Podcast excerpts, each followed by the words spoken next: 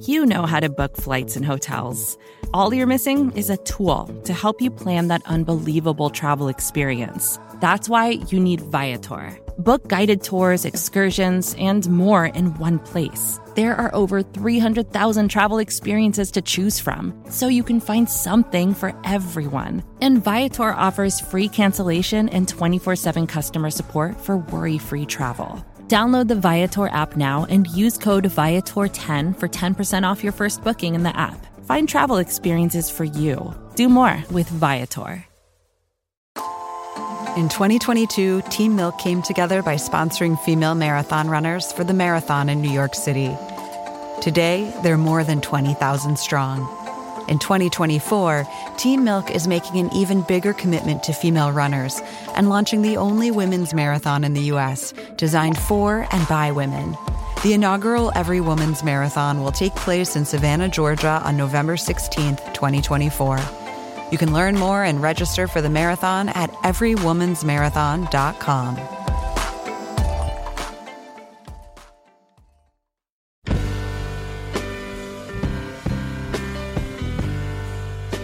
Hey, welcome to the Longform Podcast. I'm Evan Ratliff from Atavist. I'm here with Max Linsky and Aaron Lammer from Longform. Hey. Gentlemen. Hey guys. Hey, welcome home, Max. Hey, thanks a lot. Where you been, Max? I went to Boston this weekend to uh, wish my grandmother a hundredth birthday, a happy hundredth birthday. She turned hundred on Saturday, and like eighty people from my family came all over the country, and we surprised her. And she really likes gambling, so we had a casino night. She played roulette. It was awesome. How do you surprise someone who's 100? She's seen it all. She's Yeah, she was pretty surprised. She was pretty surprised. She was kind of shocked. And there was a lot of like, we can't surprise her too much or she might have a heart attack. so there was like a pre-surprise, like, there's many more people here than you know. We to- just we whispered that in her ear right before she walked into the we room. We should get her on the podcast. Sounds like. Let's call her. Evan, who do you talk to this week? I talked to Amy Wallace, who is an LA-based writer for GQ, for Wired.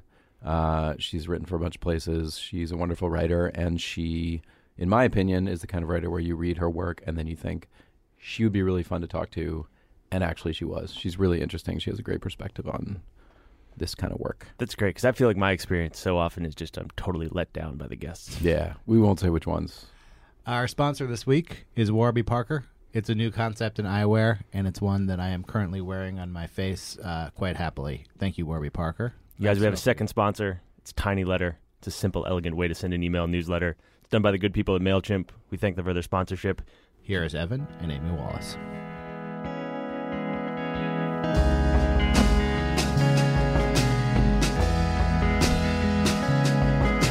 Welcome to the Long Form Podcast. Thank you very much. Thanks for coming in here. You're, I was going to catch you in LA, but then it turned out you were going to be in New York anyway. So Yes, I'm here so we can do the sound booth thing. Yeah, that's right. It wouldn't have been the same, uh, the same quality, the same intimacy if we'd done it uh, out in LA. Um, you've been based in LA for a long time. Do you do you find yourself pulled back to New York a lot, or are you sort of like a happy s- sort of satellite out there? Um, both. I'm a happy satellite and I come back a lot. Uh-huh. But but I love New York. I used to live here and man, the past couple of days have just been reminding me why I loved it. You know, it, I've had a nice time here, remembering what it was like to live here. I lived here right, not right out of college, but a year out of college. I my first job out of college was working as a, an assistant to a columnist at the New York Times in the Washington bureau, uh, James Reston. How did you get that job? I was an intern for Newsweek for two summers, um, once in Washington, D.C., and once in San Francisco. And while I was an intern in Washington, D.C., I met a guy playing softball. He was on the New York Times team, and I was on the Newsweek team. And he said, I have this amazing job. I work for this columnist at the New York Times. I'm like right out of college, and I work at the New York Times for a column, for like the big dog columnist. And I said, How do you get that job? And he said, Well, he has this tradition where he he's modeled it on the Supreme Court clerkships and he has one year jobs for people right out of college. And instead of having an amazing executive assistant who runs his life with with efficiency, Yeah. he hires a college student, basically somebody who's just graduated from college, and you work for him for a year and help him with his columns and write for the Times when you can. And Wow. and I was like, well, damn, where do I sign up for that? and I ended up applying for it and I ended up getting it. So the first job was there, and then I went up to New York after that and worked on the national desk, answering the phone, getting coffee, being a copy clerk, basically. So once you were in, then you kind of Well, then I then I Worked your way came, came up here to New York, and, and that's when I lived here. uh-huh. Yeah. I don't know if you want me to give the the sort of chronology of how I became a magazine writer, but Actually, I want to. Yeah. I, I kind of want to save that uh, just for just a second because I wanted to s- step back. The thing I actually wanted to start off asking you about, um, which maybe will get us into some of this stuff, was just that looking over all of the things you've written about, there is an incredibly wide range, and I think it's rare for someone to go really deep into, say, business reporting and also go really deep into, say, Hollywood profiles and then into science writing. And I guess I wanted to find out if that felt like a natural evolution over your career. I follow what I'm interested in, I'm a generalist, or if you feel like you have been sort of very specific in the way you've wanted to develop your career, the way you've wanted to you know go after certain subjects or educate yourself in certain areas or something like that it's definitely the former. I'm I'm definitely a gen- generalist journalist, um, and at times self-critically, like should I be more of a should I focus more at one or the other? Um, I, you know, I was a metro reporter for a long time. I covered riots and fires and earthquakes. Um, I covered prisons when I was in Atlanta. We'll get to all of that, but but I covered death row for a while and executions. I, uh, I for a long time I took jobs or gravitated towards assignments that I thought would teach me something when I was really younger and learning. And I need to learn how to seek out court documents. I need to learn how to cover a trial. This will be mm-hmm. good. I'll do it. I don't care. I'll, I'll learn how to do that that skill. Later, I I have just gravitated to what interests me. The, the only place that that's a little not a completely simple explanation is that celebrity profiles, in part, I do because I learned how to do them when I was a newspaper reporter at the LA Times. I thought if I was going to write about the movie industry, I needed to understand celebrity, not, and and I was not averse to doing them. Sometimes people think, uh, they're just silly celebrity profiles. I thought, well, if I'm going to understand how Hollywood works, I need to get up close to some of this A-list stuff. Um, so I developed the skill, and as a, f- a person who pieces together a career financially, it's it's a if you can do that, it's one of the tools in your toolbox, and it allows you to make a living. They're fairly quick hit stories, not always. Um, I try to do a lot of secondary interviews, um, but but some you know I just had a piece about Justin Timberlake in GQ, and it, it's mostly just an interview with Justin Timberlake. You know, it's me and him, and and so that can be time consuming to prepare for and time consuming to make happen. But it's almost like shooting a picture. Like once you've got it in the once you got the interview in the can, you got to write it, but you're not out doing a huge amount more research. Um, and as a, I mean, advice to freelancers: if you can piece together a career where you do both ambitious stuff that feeds your soul and is nutritious and you feel like you're you're doing something important or raising an important issue or uncovering an important story. Eh, but also if you only did that um it would be hard to eat Mm-hmm. because those stories can take a year. They can take 3 years. Um so and especially as a freelancer Yes, that's that money's not coming till the end or actually well beyond the end of exactly that story. So, um, so I'm not saying I'm not interested in celebrity profiles. I am, and I, I'm constantly interested in the machinery around famous people and how they deal with fame. I, I, am not a snob at all about high, high, high culture, low culture. I think it's it's part of what makes our country. uh, It's something that people are definitely interested in. I'm interested in it too, but um, but that I would admit that partly I do that for economic reasons as well, not just my interest. But I've you're right. I mean, I've written about anti-vaccine movement. I've written about. I love true crime. I will write. You know, I've written a lot of um, murder stories. um, I mean, I think the thing that unites all of them, and generally, I turn any story that I'm working on, whether it's a celebrity profiler or a biologist who murdered a bunch of people or or Justin Timberlake is there's a it's almost trite to say, but there's a humanity to each of these people and figuring out what's making them tick in the moment or in general is really interesting to me. So in a way that's my sweet spot. and that's what I tend to gravitate towards. The irony might be that it's sometimes more difficult to find the humanity in the celebrity than it is in the like person on death row. well, and often that's because you are only getting a, right. a very little bit of time right, with them. Got, you've got 10 minutes to find the humanity in this uh, world renowned person. But something you just said about, uh, about you decided to develop that skill when it uh-huh. comes to doing those kind of profiles. H- how did you, how do you do that? How do you, how do you sort of say like, I'm going to take, try to bring my approach to this thing that I've never done before, profiling someone who maybe has been profiled a hundred times and maybe I don't get much time with. Right. I mean, I push for as much time as possible. Mm-hmm. I actually, I think the less time you have, the less you have to say. Always. I mean, uh, but, but I mean, the thing that I say, I've talked to a lot of you know journalism classes, and the thing that I always say, uh, sometimes young people think um, who want to be celebrity journalists because it seems like it would be so much fun and so glamorous. And they think that the if you put them if you sat them down with a celebrity right now, what they would think the right approach would be is to say, "I'm such a fan of yours." That that would be the end. That that would be the the convincing way of warming somebody up.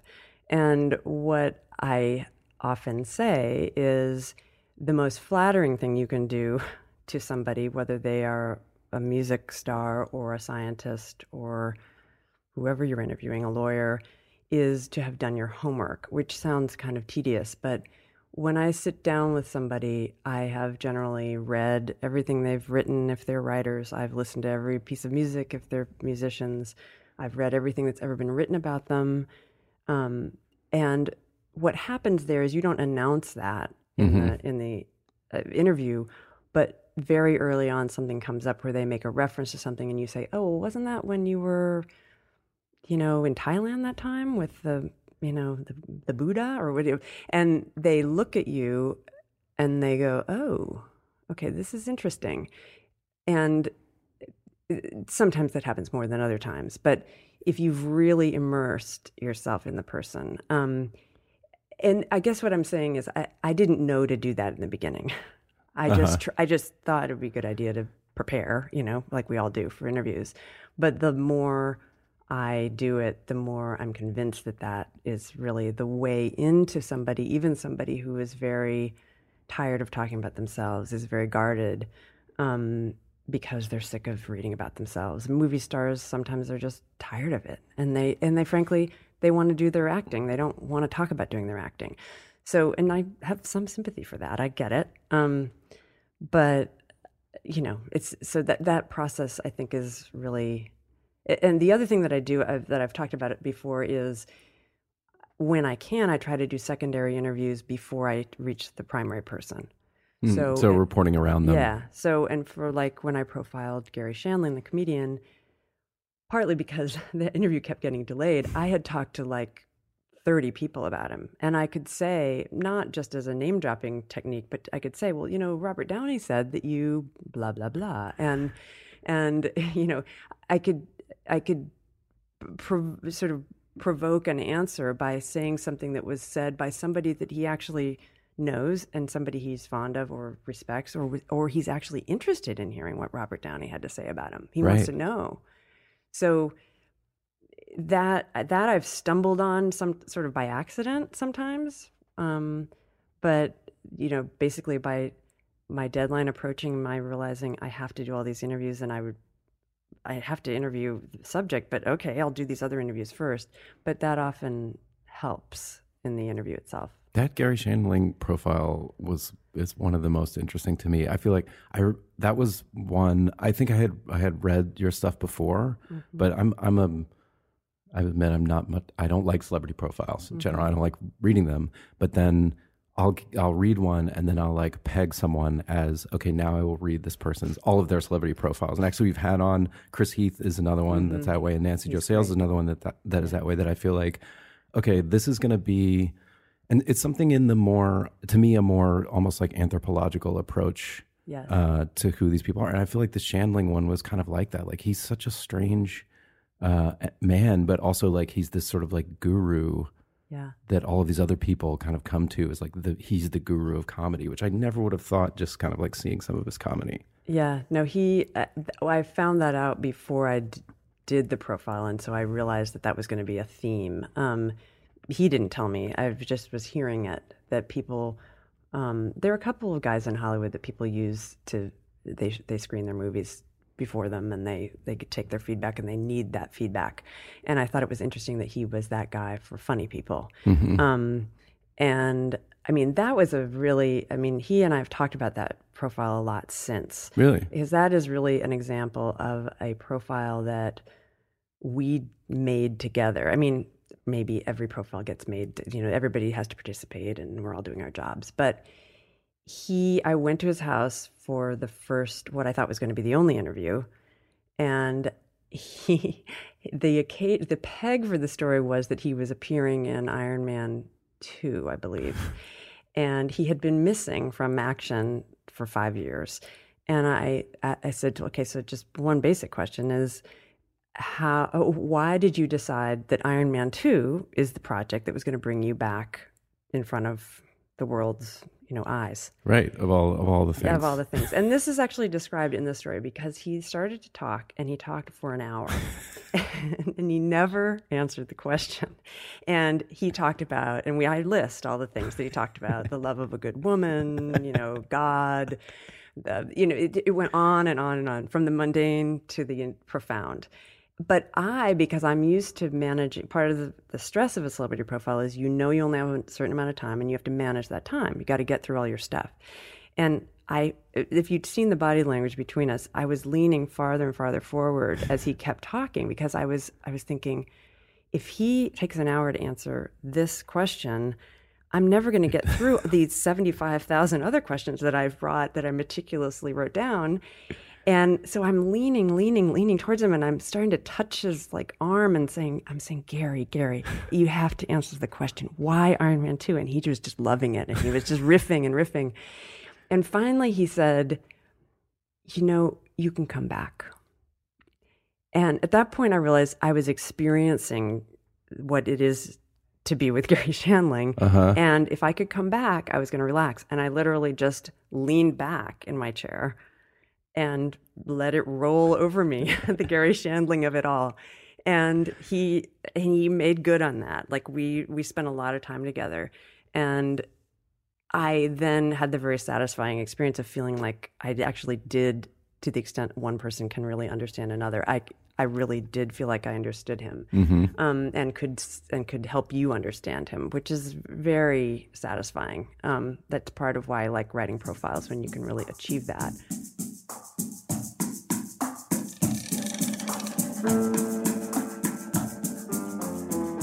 Hey, this is Evan. I'm just pausing the interview for one moment. Uh, regular listeners will know that we do this sometimes to talk about our sponsors, and I don't usually do it. I usually make Max do it because he's better at doing it. But in this particular case, uh, I actually really like the sponsor, which is Warby Parker. Uh, I wear Warby Parker glasses. I also have a pair of sunglasses. And the reason is because when you're a glasses wearer and you want to go try to buy a pair of glasses that you think looks cool, you go into one of these designer eyewear stores and then it costs like $600 when you get to the register and it seems sort of ridiculous. And Warby Parker is kind of the solution to that in that you can buy a pair of cool glasses and they cost $95. Uh, they will send you a bunch that you can try on, and then you find the ones you like and you send it back. And on top of that, when you buy one, they ship a pair to someone in the world who needs a pair of glasses, which uh, is pretty cool. So uh, if you want to check them out, there's a code long form that if you put it in in checkout, they will give you expedited shipping. And we really appreciate their sponsorship this week. And now back to myself talking to Amy Wallace. There, there has to be something in in that. I mean, it has to be on the part of the subject too, because you're dealing with a type of journalism that's often so transactional. You know, movies coming out. I got five questions about the movie. What was it like to work with Robert Downey Jr.? And it's just kind of like they're just going to drone out their answers, as opposed to he has to make a decision. All right, I'm gonna I'm comfortable being myself, or I'm I'm going to give this person more than Mm-hmm. than I normally would. It seems like you have to kind of like make that happen, or else you're stuck with the same profile that everyone else has written. Well, and and th- that was a really good example of what made him do that was that he saw that I had really done. I mean, it wasn't like I waved a flag saying I did all my homework, but it, there was an, an interaction early on where I saw a photograph in his kitchen, and I said, "Is that?" I'm not sure I'm pronouncing this right, but Thich Nhat Hanh, who's this monk um, and meditation teacher that I had read that he worked with, and he it wasn't, and the picture wasn't, but he I, I don't I think I, that's my memory, but he kind of looked at me like, "Huh, you've gone there," Right. and it set things off on a a good footing. You know, he thought he felt taken seriously. So that, that's sort of the takeaway is you don't have to flatter these people.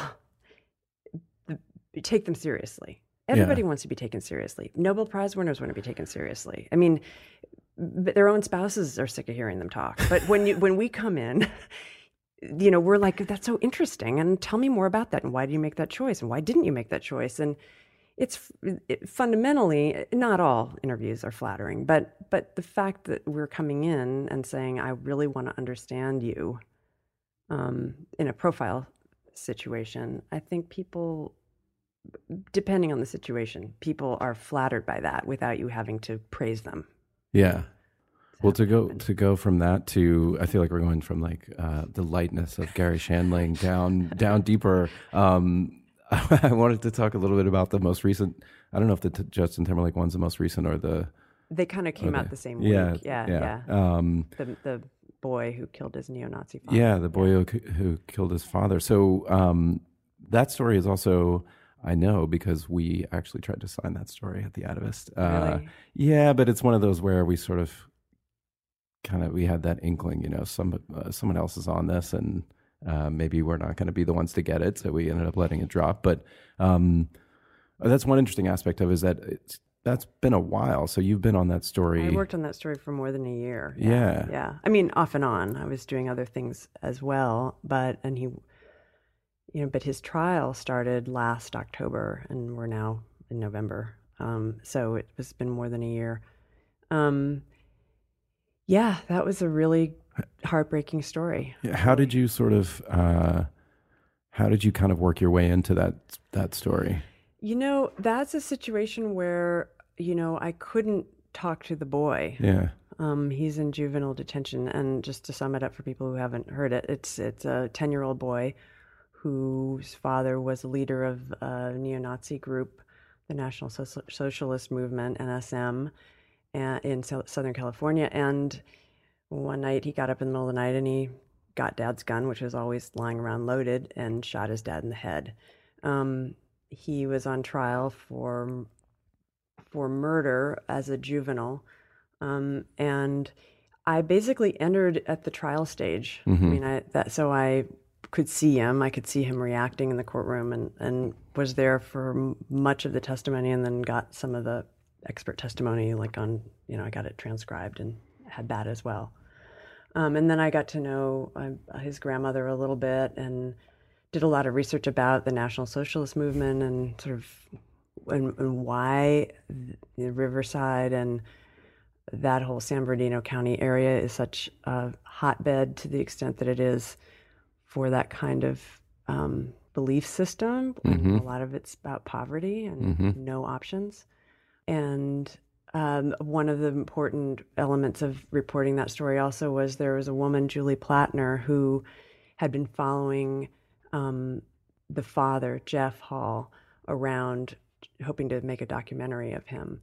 And she had a huge amount of footage of him. Uh-huh. And in fact, what drew our attention, Brendan, my editor at GQ, and I, to the story was that the New York Times wrote this front page story about it Yeah. because there had been a New York Times reporter following Jeff around to do a story about neo Nazism or something.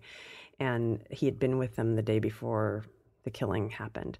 But Julie was the one that had taken that reporter into that story, and there are pictures that ran in the New York Times that Julie had taken. Oh, I see. So I tracked Julie down and watched all her footage. So I saw Jeff interacting with his son, even though Jeff was dead. Um, and I saw sort of that dynamic, um, which is a rare, you know, when you're when you pick it up at the trial stage, you know, there are missing people already. you know, there's there's somebody who's already gone. Yeah, Um, and especially the interaction Yeah. between, in this case, the killer and the victim. Yeah. Um, and we don't, there's not that much of that in the story. There's more a descri- I mean, uh, what it did show me was that I think Jeff Hall loved his kids. You know, he was, he was, uh, had, you know, questionable judgment about certain things, but he was very involved in his kids. And it was just a really complicated situation because Joseph, his son, was really damaged for a lot of reasons. And um, that was the quandary of the trial, which was what, as we say in the story, what to do with Joseph. You know, he's because he's a juvenile, he will be out back out among us in 10 years and when he's 23.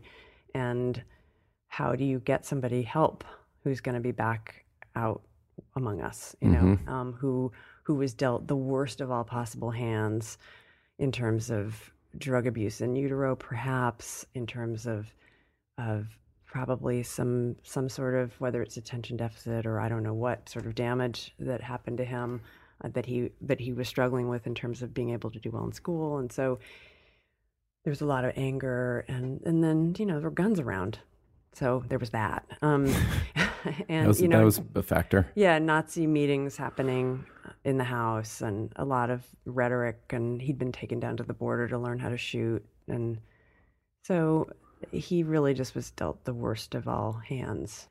And do, do you? So, I mean, you have a son, and you, you, you know, there's ways that you could sort of like relate to the story. But do you feel like that you generally keep yourself at some remove from the story? Um, you're not a huge like first person writer I in a lot of actually- ways, I do but go first person in that piece at one point. yeah, Um, eh, you know, it's funny on the sort of to step back from that whole issue. You know, there are certain ways of going first person, often in celebrity profiles that I've often hated, which are like, then I ordered the Caesar salad and she ordered the blah blah blah. I That's remember really the a- first time that I met her, Meg Ryan or whoever. a lot of that is just a lack of things to talk Well, about. You're just like stretching out some lunch. It often is the person did not get very much, and so they're describing.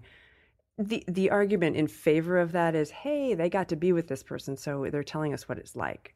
But often it feels like padding. That said, I have put myself. Sometimes it's the way the person is interacting with you yeah, that is interesting. yeah. So when Justin Timberlake is is telling me that uh, I don't know if we can cuss on this. but, Yes, um, we can. he, when he's telling me that it's really interesting that I'm interviewing him about the Men of the Year issue when he feels like literally peop- a bunch of people just took a shit on my face. He has to say that to me, and there has to be a con. I mean, in other words, it's not a sort of disembodied quote you can put somewhere. He's saying it to me, and Right. it feels wow. I've never heard Justin Timberlake say anything like that. Um, It was a great Twitter. Uh, that was a fantastic Twitter quote to have. I think's easy to spread. Yeah, yeah. So I mean, he was.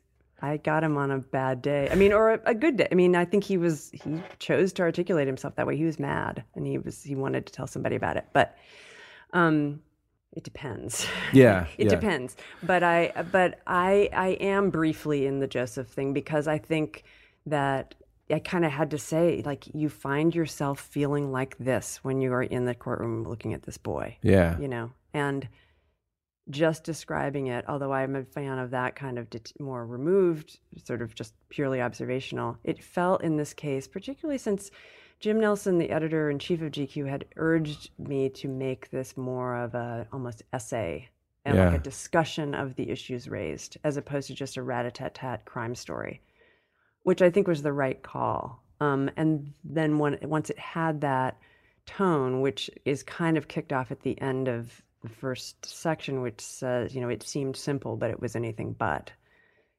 It, the there was a voice of almost essay quality. Yeah. So then I could live in that story a little bit more. I'm not in it very much, but And then, I mean, I guess part of what I was getting to was does the story live with you? I mean, do you, the story just Does came out, so it's been me? done for Yeah. a while. So, but do you wake up thinking about this kid or, you know, is it easy to sort of dip into that and, and come out of it and move on to something lighter? Or how much does it sort of like accumulate on you? That's a good question. I mean, I definitely made me. Th- I mean, it, it stuck. It sticks with me. It's a it's a story that that doesn't. You know, when you think about the elements in it, it it's it's hard to feel anything but sadness about it. Um, I mean, I've had different experiences. I this goes back to the beginning of my career, but when I was uh, when I covered prisons for the Atlanta Journal Constitution, Now, this was, uh, so let's get from uh, Okay, the, so from the from, Times from the. New York Times, the Washington, the person who had been the Washington bureau chief of the New York Times when I worked briefly there, when I worked for there for a year, was a man named Bill Kovach, and he ended up leaving the New York Times and going to become the editor in chief of the Atlanta Journal Constitution. And with him, he took many young people who wanted to be full time reporters and were tired of getting coffee in the hopes of someday becoming reporters.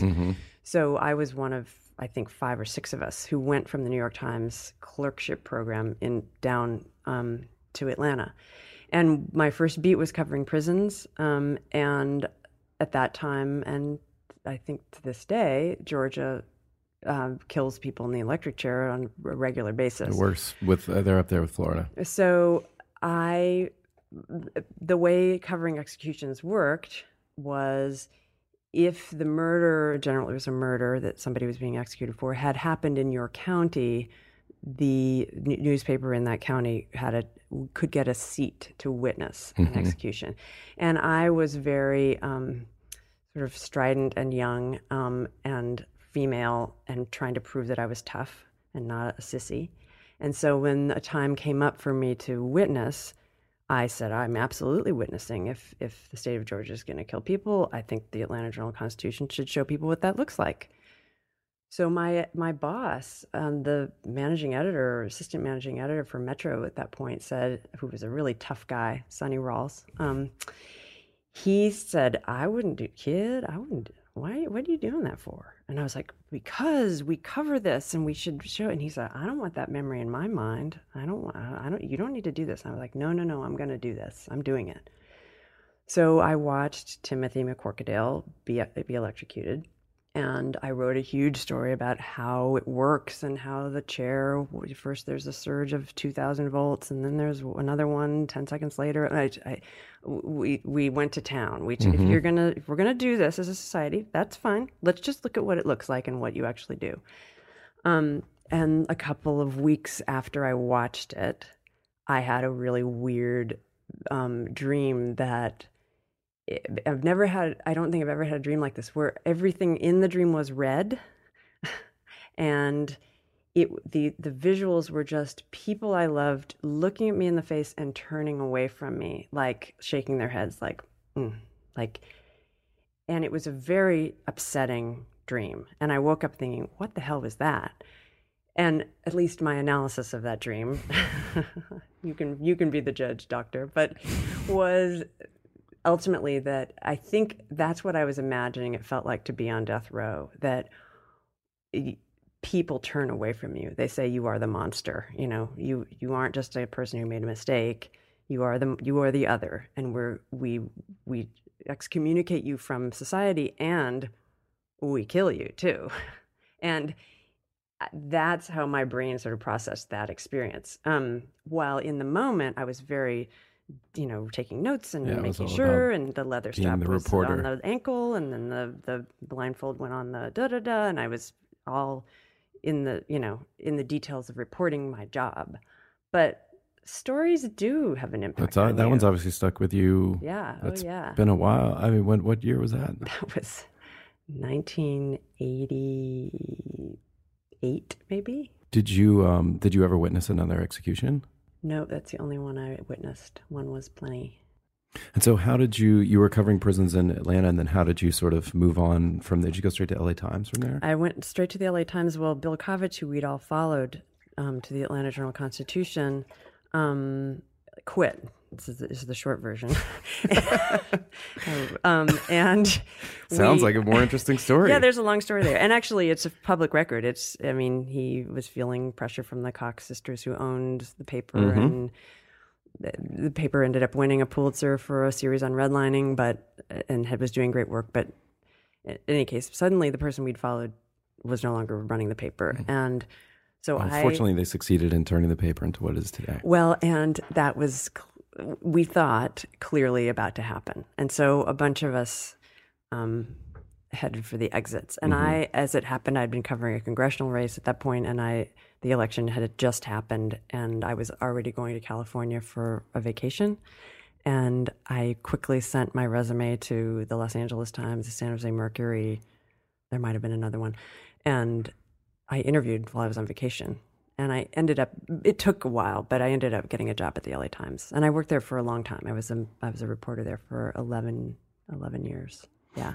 And how did you make the transition from being a newspaper reporter? I mean, you mentioned like the frustrations of having to sort of learn things on deadline, but how did you, what prompted the decision to sort of make the jump? Did you start doing, so you did some magazine pieces while you were still on I did. Well, at that point, the Los Angeles Times had a magazine, Right, which it no yeah. longer does. And there was a great editor there, Kit Rachlis, who I worked with on several magazine pieces. And I, I then Kit ended up leaving and going to be the editor in chief of Los Angeles magazine, and I followed him and became a full time magazine writer then, and Mm-hmm. really sort of my education was really full time at that point. Um, the thing that I felt was, you know, there's so much about newspaper reporting, and I admire it still, and I still subscribe, and I'm, um, you know, an advocate, and, and I'm sad about what's happening to a, a lot of newspapers. But it, for for me, I felt like you could say more in a magazine, and I don't just mean space wise. I mean some of these things we've been discussing. You know, uh, point of view change or including yourself when appropriate or or stepping back. There was an amazing story that that um, that another writer at, L- at LA Magazine who had come with me from the LA Times and he and I used to talk about it all the time which was a Ron Suskind piece in the New York Times Magazine where he profiled the press secretary for President Bush and he caught her at sort of a time when she was making a huge transition. And during the reporting she steps down and she decides to go back uh, to her life in Texas I think. And he's in the lead. The reporter is in the lead. And he's describing how awkward it is to be in the house. And and how there's these awful, uh, awkward silences as he waits for her to come downstairs and he's talking to the husband. I'm not doing it justice at all, but we would talk about this story like We'll put it in the reference to it in the show it notes. fascinating how he he's telling us so much more by describing that than if he just quoted what they said and told us what their house looked like. He's explaining the awkwardness of this situation, this moment she finds herself in, and that her family finds themselves in. And I mean, if we talked about that story for 10 minutes, we talked about it for 500 minutes. Like, we just were, it, was what we were trying to learn to do. And I'm ta- the, the person I was talking with uh, for 500 minutes was Jesse Katz, who's a great, great magazine writer. And, but we were new at it. And we were fascinated by that idea that you could actually say more of the truth when you acknowledged, and this was the key thing, when you acknowledged what you didn't know. In the story, when you acknowledged when you were confused, or when you acknowledged that that you couldn't get to the bottom of it, or that you were. T- there's a, a great Dave Gardetta story uh, um, called "Hooking Up," in which he tries to explore the youth culture of what is hooking up. And at one point in the story, he says, he basically says, I don't know what hooking up means. I mean, he says it much more eloquently than that, but he says, to some people, hooking up is this, some people, hooking up is that. And it's a, both a hilarious paragraph, but it actually says more about what hooking up, the role that that phrase plays in the culture, than if you actually nailed down a definition. And that really interested me. And I felt like magazine writing let that happen.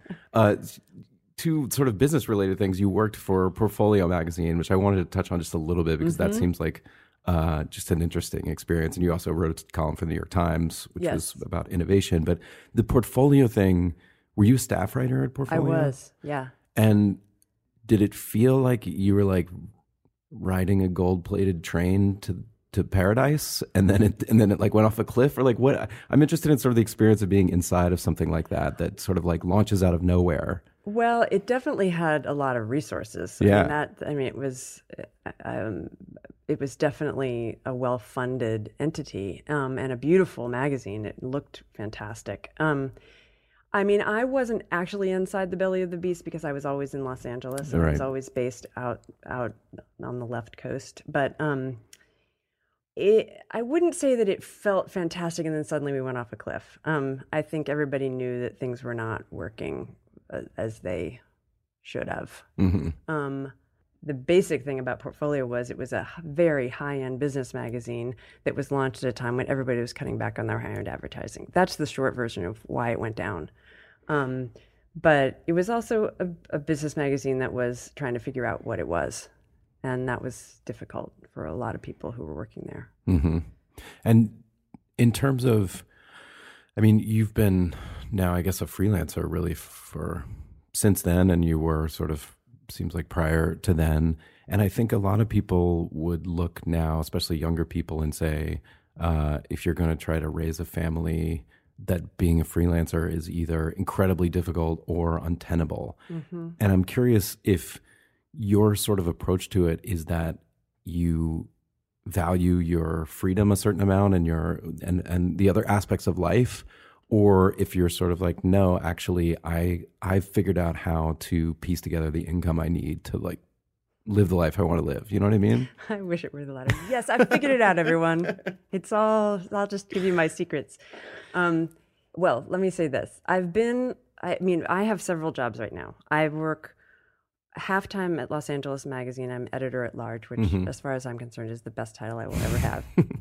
um, and I love all the people there. And the great thing about that is that it gives me, in addition to working with great editors, Mary Melton, the editor in chief, is fantastic um, it gives me a community, and I I'm not a person who's very happy when I'm just sitting in my house. Um, um, sometimes I like sitting in my house, but but to not have any sort of place to get up and go to is not good for my psyche. I've found.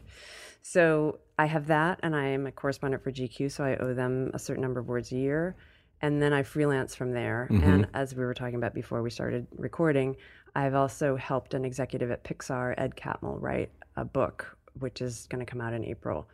So again, I guess that fits into the generalist sort of uh, lot, trying to have lots of tools in my toolbox, and mm-hmm. I think that's important if you want to feed yourself and your family. Um, I've been very fortunate. I mean, in terms of having opportunities, but you know, for example, the New York Times um, prototype column, it was called, um, about innovation. How that occurred was when I was at Portfolio, um, an editor at the Sunday New York Times business section had approached me about possibly working there. And that didn't work out, but we had started this dialogue. And so when Portfolio closed and I had a story that was supposed to appear in, I think it was the June, maybe July issue, that was now not going to be printed, mm-hmm. I had this finished, very long story. I went straight to him and said, Will you run this? I have a baby that has no home. And it needs to run quickly. Like I needed it. It, it was going to become, if I went to another national magazine, first of all, they would be like, Whatever, we didn't assign this. But also, it, it needed to be birthed. And he ran it. He, he opened up much of um, the section for it on a Sunday. And, and I ended up doing a couple of more freelance pieces for him. And then he asked me if I wanted to do this column. So, I mean, again, one of the things that I say to young people about um, freelancing is don't underestimate how valuable it is to make your deadline be professional and accurate. Do what you say you're going to do and play well with others. Some of those things are very boring sounding, like, "Ugh, well, that's not brilliant. I want to be brilliant. Well, I want to be brilliant too. But the way you make a career is you get the job done and you do it when you said you were going to do it and you you're intellectually honest and you do anything to make the story good and when you do that people want to work with you again even if it's been hard you know um, now what does that mean for your life i mean the number of jobs I just described to you, I don't recommend it. Yeah. It it it, it was too many at one point, and now the book is finished and it's going to be out in April. Um, Creativity Inc. is what it's called, and it's going to be great. And it's uh, it was Ed's, you know, it's his sort of his life's work and how how Pixar manages its creative culture. Um, it's cool, but but when I was doing that and several other things at once, I took I took a six month book leave, but you know, frankly, couldn't afford to take much more than that. And you know that the the the upside is that I have freedom, so I can I can work when I decide to, as opposed to you have to be at your desk from nine to five. Um, but it does mean that I ended up working, you know, a lot of time, you know, weekends and nights and things like that. Um, and that's still true to a certain degree, even with the book being done. You know, that is the freelancer life. If it's due on Monday, you don't get to take the weekend off. You're going to be writing it on Saturday and Sunday. Um, but as you say, it comes with freedom. You just have it's it's a juggling act to a certain degree. Yeah. Well, the last thing this is so, somewhat related, but not not exactly that I, I was going to ask you about earlier, but I just wanted to get it in, um, and then I'll let you go. Um, was you wrote this story about Amy Bishop, who's the professor who was uh, who ended up killing a number of her colleagues uh, in a in a shooting rampage, basically for Wired magazine, which I love. That story. It's such a really really fantastic story. I think it's one of the best Wired stories of ever. Um, Thank you. and I know where I know where you're headed. but one thing that really interested me was that. I interviewed Patrick Radden Keefe, Uh huh. who subsequently wrote a story for the New Yorker Uh-huh. about Amy Bishop, and you you were very gracious about it. I felt like people asked you obviously about it, or it came up, and I think you sort of said like, "Yeah, it's a nice, it was a great piece, and here's my piece." And I can't remember exactly what you said on Twitter, and to go back and look it up, but I That was people tweeted like, "Damn," you know, like you got robbed, kind of thing. Yeah, yeah, uh, exactly. yeah. And and I, what is your what is your like feeling about that sort of thing? Like, what is your feeling of sort of ownership of a story like that, or or I mean, the one, the just okay. So the woman kills, opens fire in a staff meeting, kills three people, injures savagely, injures I think three more, um, and the murders happen. And I went in while she was going to trial, Yeah. and I, I was closer to the event than he was, um, and so the big get that he got that I didn't get was talking to the parents. because it had been it had been a long time. So And and I think also it probably didn't hurt that he was coming from the New Yorker. You know, I mean, I think there's a there are certain places that people I don't know I don't know whether this had a, an impact on them, but there are certain places that definitely where when you say you're coming from there, people are well this this we're going to talk to anyone it's going to be this place.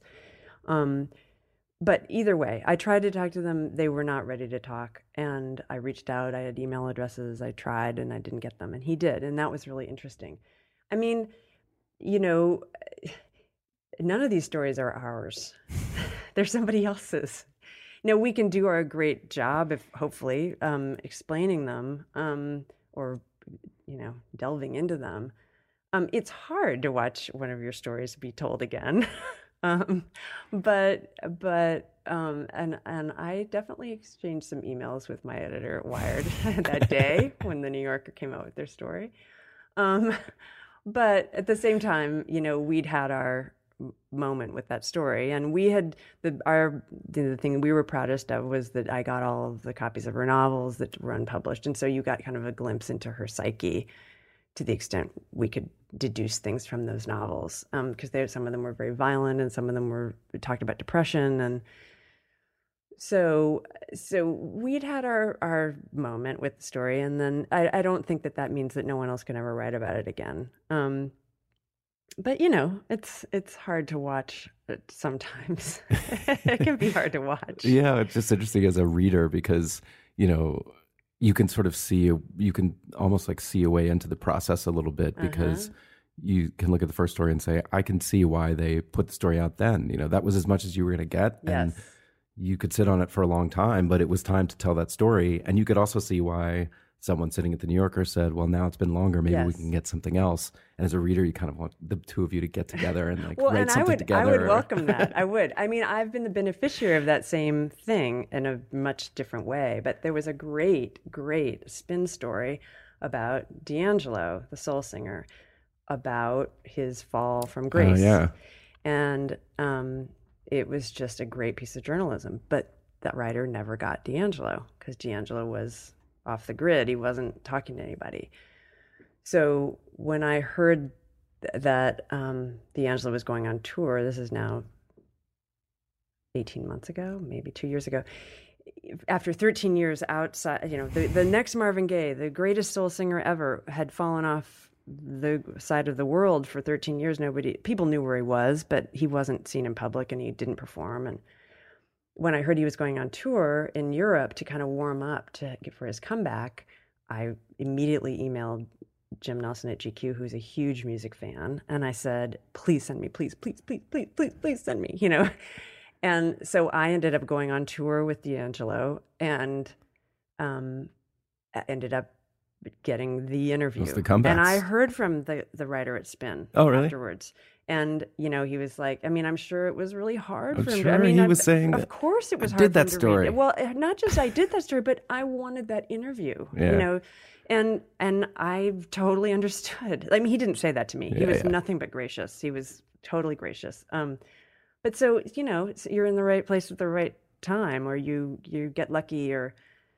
you know, and and in that moment, that was another D'Angelo story. Like they're both good. They're just di- at different moments, you Yeah. know. But I but I heard from the guy, you know. And I totally, you know, I I was so appreciative that he was so, you know, he was so laudatory of the story, and I was like, your story was so great, it helped me so much because it did. I mean, I went to people that he had quoted in his story and interviewed them because I knew to interview them from his story. I mean, absolutely. Yeah. There, there was like he had gone inside this moment, which I wouldn't have known about as much if he hadn't done that. So I guess we're all building on each other's work to a certain degree. Yeah, and, and you're right. Ultimately, uh, that's D'Angelo's story. It's actually not. Well, that's, not- I mean, it's it's not anyone's story It's except something I'm his. so- thinking about a lot, actually, when I think about, you know, I've co-written a book now, and will I write my own book? Would I like to do that? I think I would, but what do I want to do it about? And what I tend to write stories about often are, I get people to tell me about their lives, and but those are their stories. Those are not. That's not my but, but you know so unless i'm going to write a memoir i'm going to be asking people to tell me their stories and i'm thinking a lot about that you know that that's it's one thing if you write a big idea book that's like my idea is x and i'm going to go out and talk to 12 people about mm-hmm. that but but the stories i tend to write at least at the moment are more taking you inside somebody's world and so i'm i'm just i'm sort of pondering what that means for book writing you know um, well, I want you to keep doing it for one. So well, thank you. don't Thank change. you. Um, thanks so much for coming to New York to do this. It wasn't why you came to New York, flew, I, the minute you asked me, I flew here. but but thanks for coming in here, and uh, it's been really fun. So Thank you. Um, we'll have you it. back again, maybe uh, after that book comes out, or That'd be great. maybe when your book comes out. Ooh, the one I haven't decided on Yeah, yet. that's no problem. You, you don't need you need another job. It I sounds don't, I don't need an excuse to come in here. I'll talk to you for another hour. All right, thanks so much. Thank you. Thanks for listening to the Long Form Podcast. I'm Evan Ratliff. I was the host this week. I was talking to Amy Wallace, who was really gracious to come into the studio in New York and really fun to talk to. My co hosts are Max Linsky and Aaron Lammer from longform.org. Our wonderful editor is Lauren Kirchner. Our intern is Gavin Jenkins. And our sponsors were Warby Parker and Tiny Letter. Thanks to both of them. And check us out next week. We really appreciate your listenership.